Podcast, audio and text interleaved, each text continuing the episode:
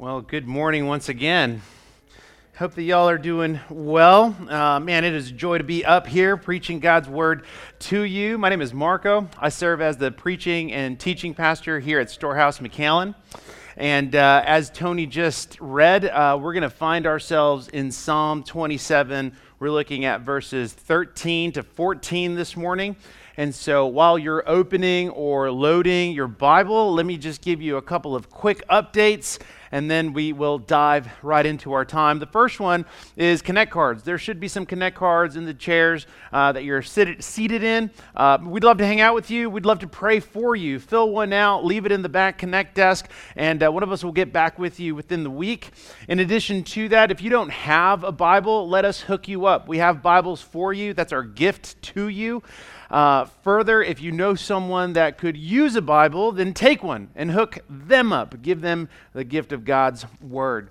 And then finally, number, number three, this is an update. You might see this on the announcement video later on this morning, but this is an update regarding the men's gathering. It's uh, scheduled for this coming Saturday. It's going to be postponed due to a conflict in scheduling, and so we're just going to move it to August. Uh, so if that update or if that announcement is on the video, you can go ahead and disregard that. We're going to move the men's gathering to the month of August. Good times.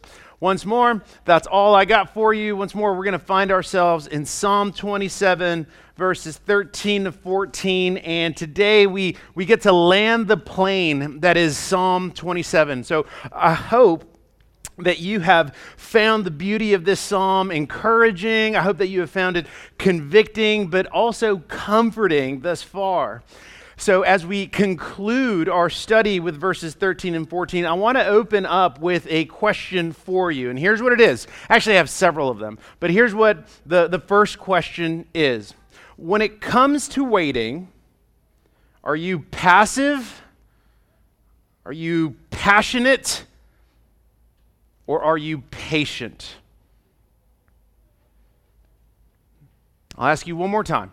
When it comes to waiting, are you passive, passionate, excuse me, passionate, or patient?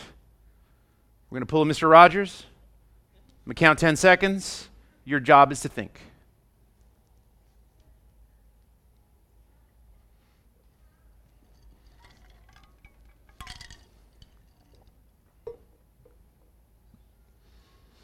If you are passive, you may lean toward, in seasons of waiting, you may lean towards apathy.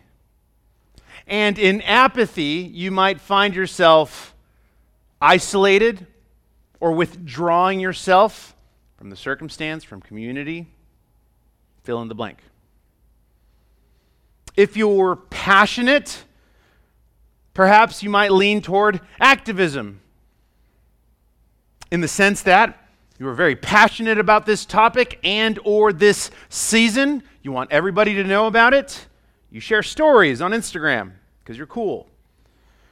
And in your activism it may even lead to frustration. If you're patient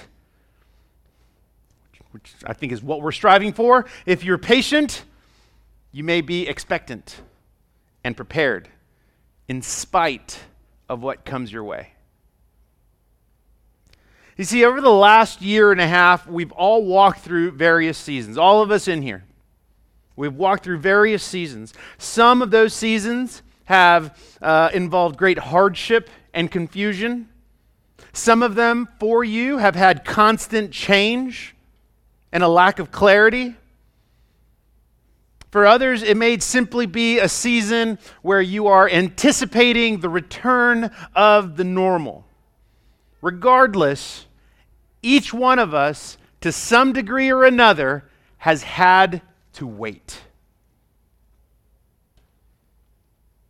In light of that, here's the next question Can we say that as we have waited, that we have waited for the Lord expectantly and desperately? Pull another Mr. Rogers. 10 seconds. Think about it. Can you say that in the seasons where you have waited, you have waited for the Lord expectantly and desperately?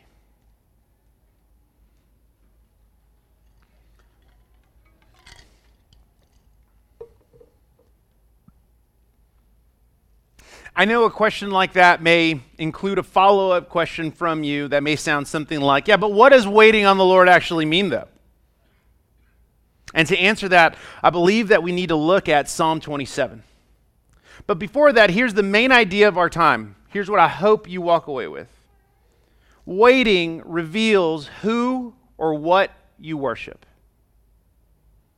Waiting reveals who or what you worship. So I'm going to pray, and then we're going to look at verse 13. Join me in prayer. Lord, first, we thank you for allowing us to gather to worship and sit under your word this morning. We thank you for the Lord Jesus and his work done for us on the cross. We thank you for the Holy Spirit who works in us to counsel and comfort us. Lord, I know that there are many who are here and are walking through difficulty, whether it's a daily struggle or simply a season of discouragement. I pray that your word would bring comfort, that it would bring conviction, but that it would also bring counsel to them this morning. I pray that those who know Jesus would come to know him better today, and that those who don't know him would come to know him this morning. In all of this, we pray for your name to be exalted, and we praise you. It is for your glory and our good. Amen. All right. We're going to start with verse 13. And verse 13 is ultimately going to help us understand or answer the question well, what does it mean exactly to wait on the Lord? And as we begin with verse 13, let me give you a brief summary and review of Psalm 27, especially if you are new or you've been missing out because you've been out and all that jazz. Uh, let me give you a brief summary and review of Psalm 27. It's going to help us uh, with a good reminder of context. Context is important, right? Uh, when, when, it comes to Bible study, uh, one of the most important tools for interpretation is context. Just like a real estate agent will say location, location, location, uh, when we interpret the Bible, we would say context, context, context. Um, and so, anyway, here is a brief overview of Psalm 27. Psalm 27 is believed to have been written by King David, and for this psalm in particular, we're actually not sure what season of life King David finds himself in. We're not sure if he's being hunted. We're not sure if he's actually in the midst of battle. Uh, and we're also not sure if he's just simply thinking of the worst possible case scenarios, as he points out in verses 1 through 3. So, taken at face value, we see King David walk through hardship, and it is in this hardship where he evaluates everything from his fear to his earnest and deepest desire to lament to, as we looked at last week, humility. Working through each of these emotions and each of these themes, we get to these last two verses. And, and let me be clear about these two verses. King David could not have gotten to these two verses if it wasn't for the rest of the psalm. Like he's not just wrapping it up because it sounds really good and he's very poetic. It is in light of verses 1 through 12 that he gets to verses 13 and 14. And so, with that, verse 13 opens with this little phrase that reads, I believe. It's important to note one thing regarding this. See, many theologians and scholars believe that in its original language of Psalm 27, verse 13, in its original language, this verse begins with uh, an added phrase. And that added phrase reads like this I almost fainted unless I believed. Some of your Bible translations may even start with that phrase. Personally, I think it's very helpful. I think it adds depth to these verses, in particular, verse 13. It gives us a little bit more context. And so for now, let's suppose that the verse does open with that, in fact. I almost fainted unless I believe. Here's the first thing I want you to notice in light of verse 13, and that is belief. You can circle that word believe. If we're going to answer the question, well, what does it mean to wait on the Lord? Then the first answer that this psalm provides is belief in spite of circumstance or season. Additionally, if we incorporate the use of the phrase, I almost fainted unless I believed, it helps us to better understand the desperation that David is experiencing here. Again, Psalm 27 wasn't simply this prayer or this poem that came out of his creative thinking. This is a plea of desperation. And as he closes it, he begins with belief. See, David's belief, his conviction, is not resting upon wishful thinking. It's not resting upon the wisdom of a catchphrase or even turning to what might sound good. But his belief is centered upon and specifically in the goodness of the Lord. It is because his belief is in the goodness of the Lord that not only do we see his desperation, but it reveals the depth of his heart. It reveals who he worships. And so, with that being said, here's the second thing that we notice from verse 13, and that is the character of God. Once more, David says, I believe that I shall look, you can circle that word look, I shall look upon the goodness of the Lord. All right, we're going to do a little bit more thinking. I want you to think about a season you walked through where you experienced hardship or simply where you had to wait. Think about it. Now, I want you to consider this. I want you to consider whether or not the character of God was something that you looked upon in that season. I'm not here to like guilt you. And if you feel that, that's not me. But as I consider, like a couple of weeks ago, for instance, a couple of weeks ago, uh, I got to have some time off. And uh, man, I recharge in solitude and by staring at some form of nature. I don't, I don't know where that came from. I just do. And so my family and I found ourselves in New Mexico, and I just stared at a mountain. Didn't climb it, didn't appreciate it, just stared at it. I don't know, man. Whatevs. You do you. That's me. Okay? Anyway, with all that being said, as I was thinking back on the last six to seven months, right, I realized that uh, I really wanted to, and at times did, pursue a great discipline for, for God's word, and at the same time, thinking that discipline would uh, help my family and I just be consistent in the things that we said we'd do. And what I noticed was that my discipline was really just rooted in discipline itself. And when things didn't go so well at home, what was revealed was my control control over decisions, control over the culture, control over many aspects at my home and with my family. And as I was convicted about that, I then realized, man, I can't really think, maybe a couple of times, but in the span of six to seven months, I can't actually think clearly or I can't think far enough to where, oh, yeah, I did reflect and look upon the character, the goodness of God. So, as you consider a season of hardship or simply where you had to wait, again, I don't know the kind of season you're in. Is the character of God something that you have looked upon?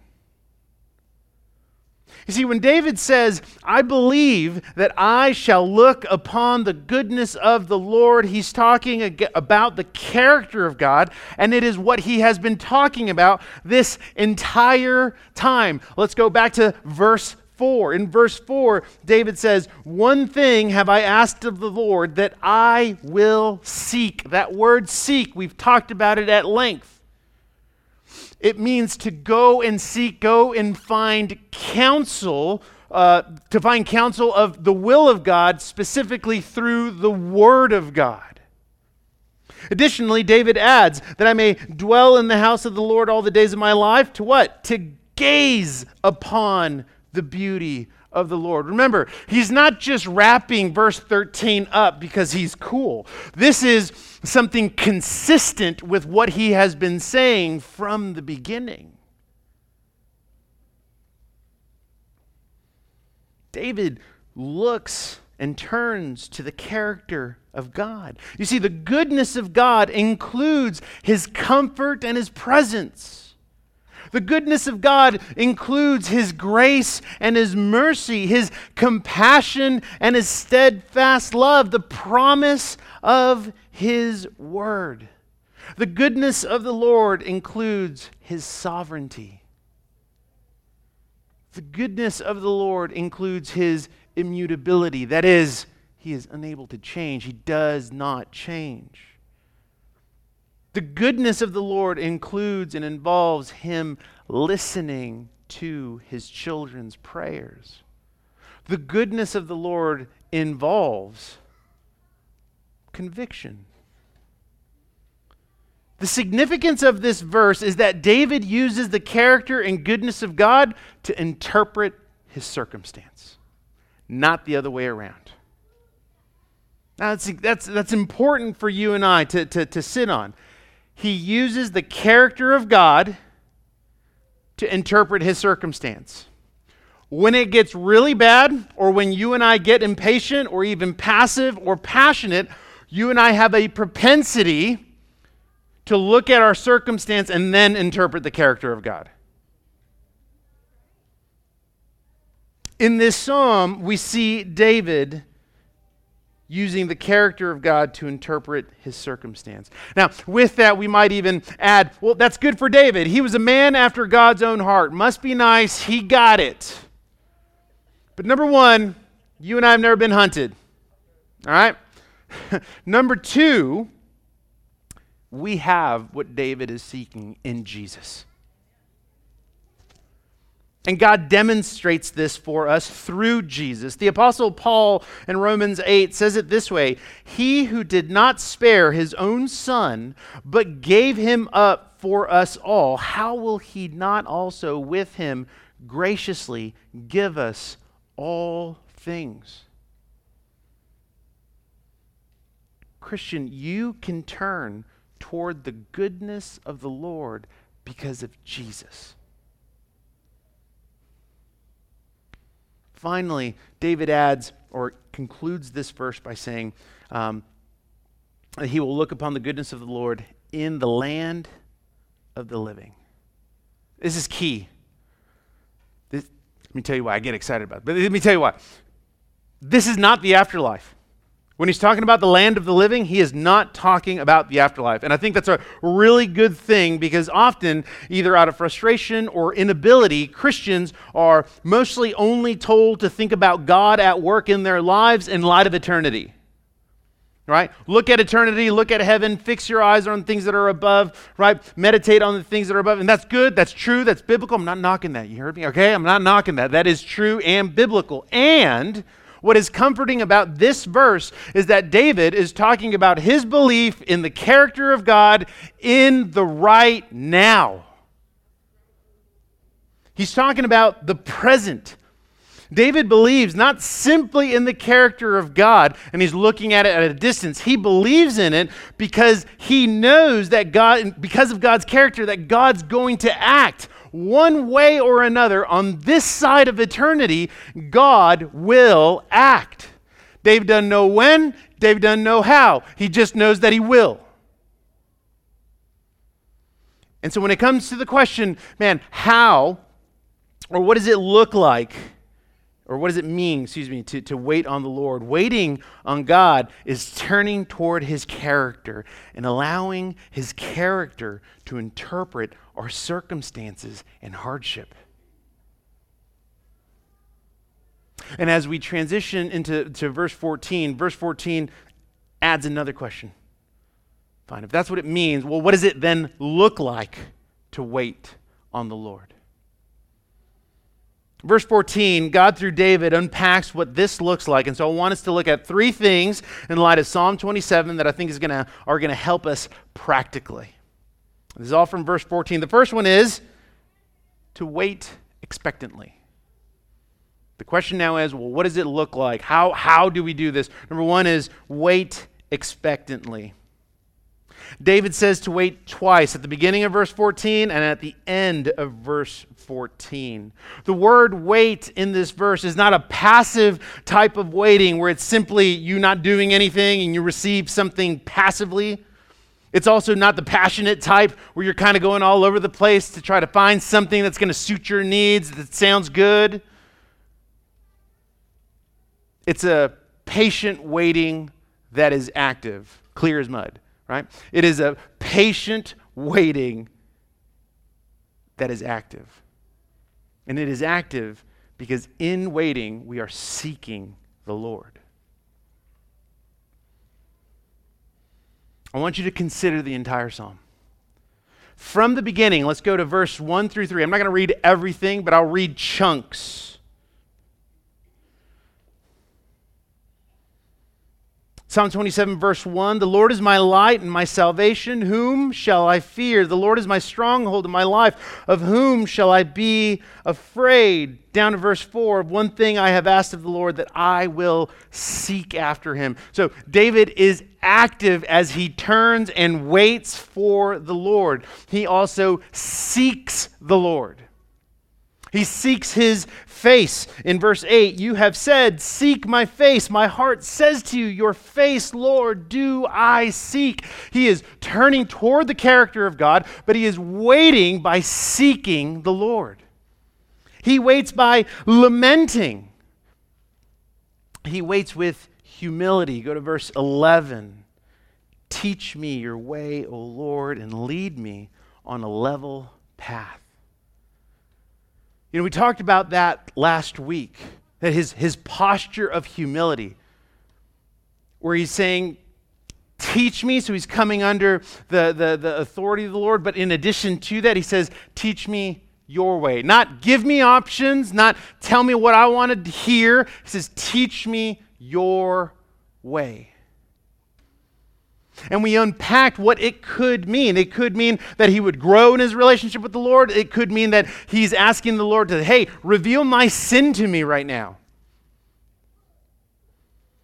How often do we actually approach the Lord as we wait by seeking him and asking, reveal my sin? Reveal my heart right now. David waits patiently by seeking the Lord in prayer, opening up with verse 1 that we looked at, by turning to Him and praying back to God His promises. Throughout the entire psalm, he's constantly looking at the character of God. In verse 9, he says, Turn not your servant away in anger, O you who have been my help. Cast me not off, forsake me not, O God of my salvation. He's constantly turning to the character of God. He's constantly praying back to God his promises. When David writes, Wait for the Lord, there is not only desperation, but dependence. Knowing that God will act. Again, he doesn't know when, he doesn't know how, but he is confident and he is sure. Go to verse 2. When evildoers assail me to eat up my flesh, my adversaries and foes stumble and fall. How do they stumble and fall? David is looking to the past to see what God has done for him so that he would find comfort in the present and have confidence moving forward.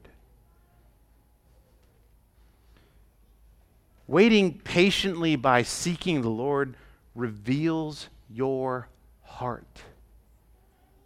David isn't just sitting around. David isn't jumping to all sorts of things.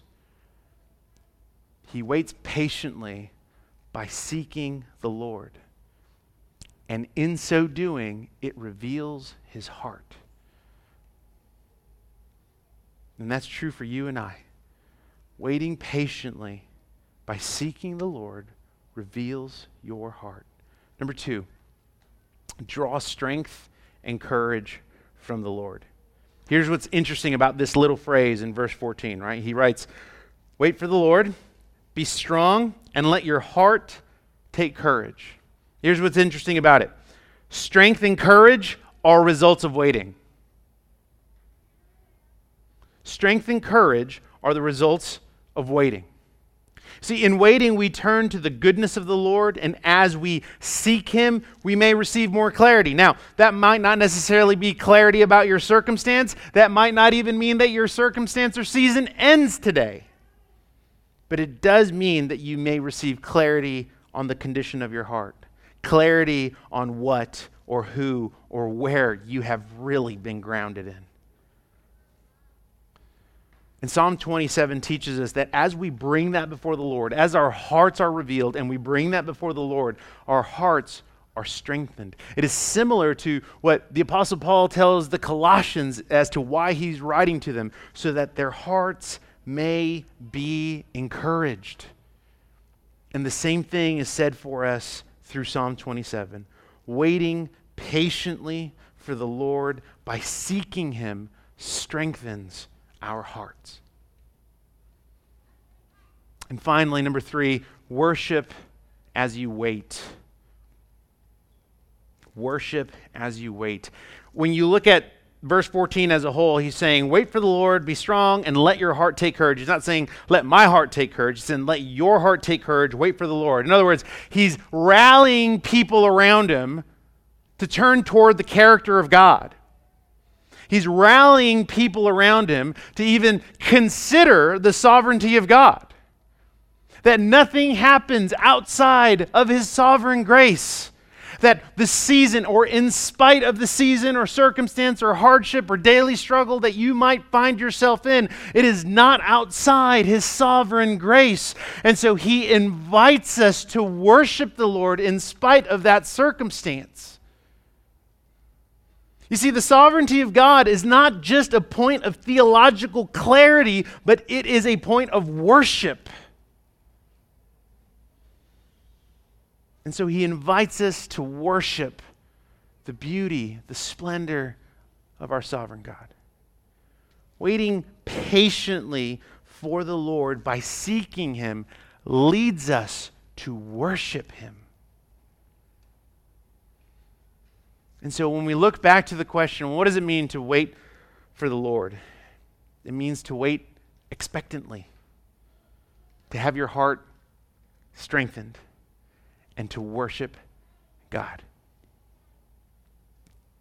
I know that waiting is difficult. I know that it feels as though sometimes you cannot stand another moment, another day, or another week because of the hardship.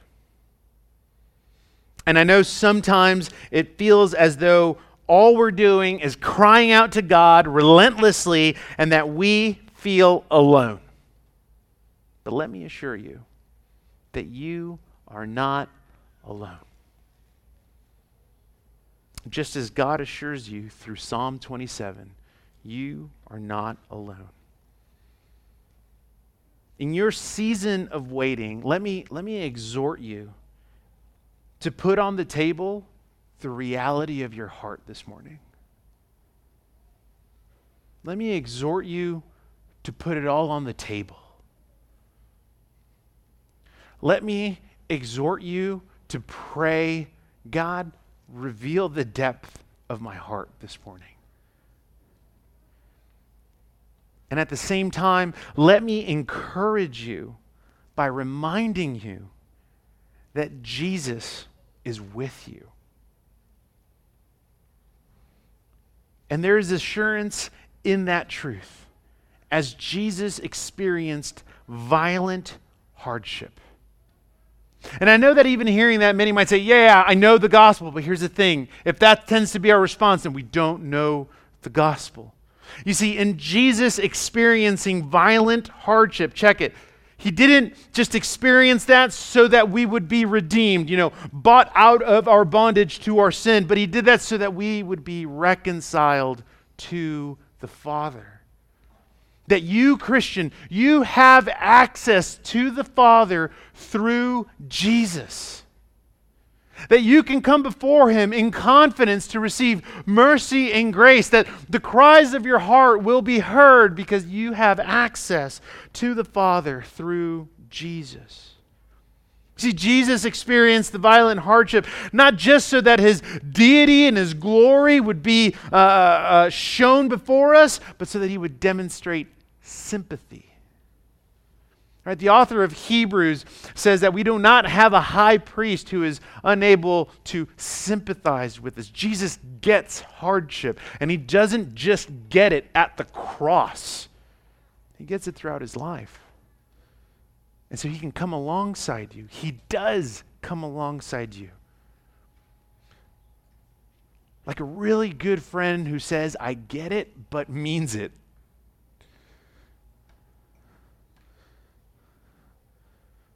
See, Jesus experienced violent hardship not just so that we would, okay, get how to wait or so that we would draw some kind of abstract strength, but so that we would find comfort through the Holy Spirit.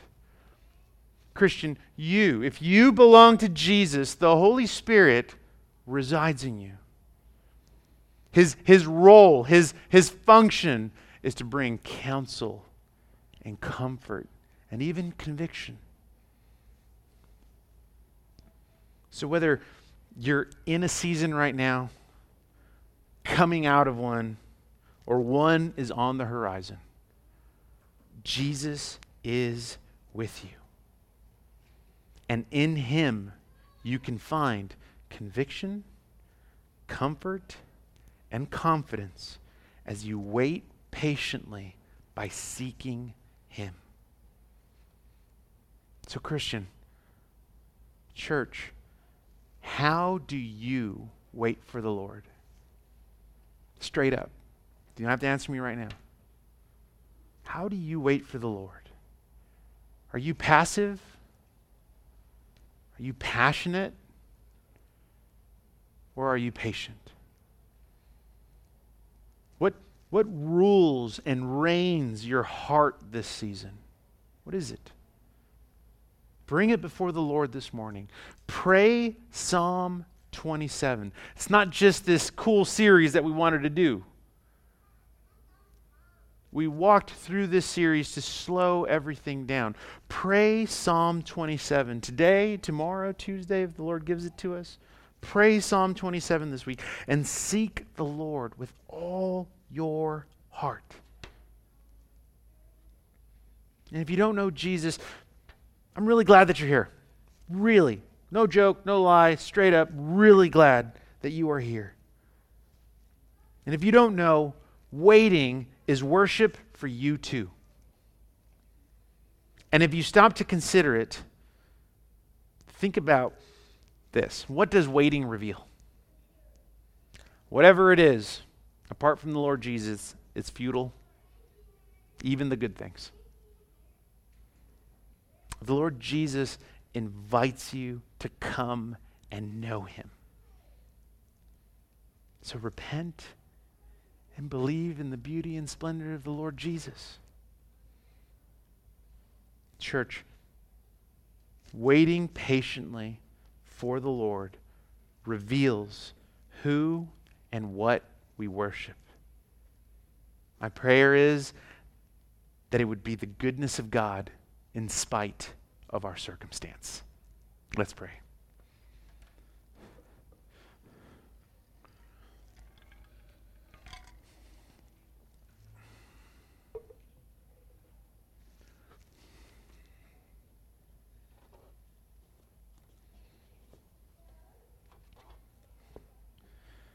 God, as we close our time in this beautiful psalm and in your presence, we confess our sinfulness.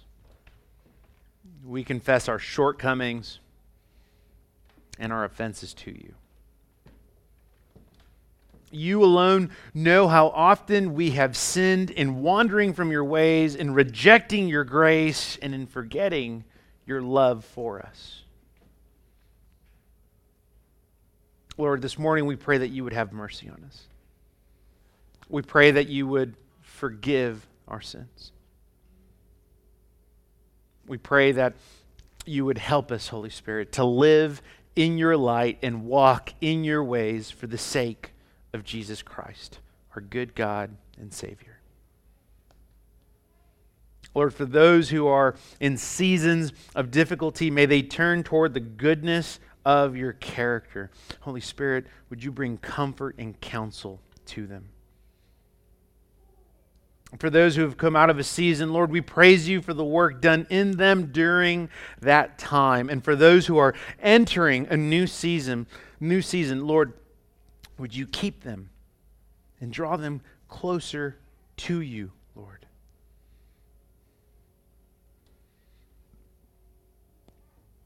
May we wait patiently as we seek your face. May the words of our mouth and the meditation of our heart be pleasing to you this morning. Amen.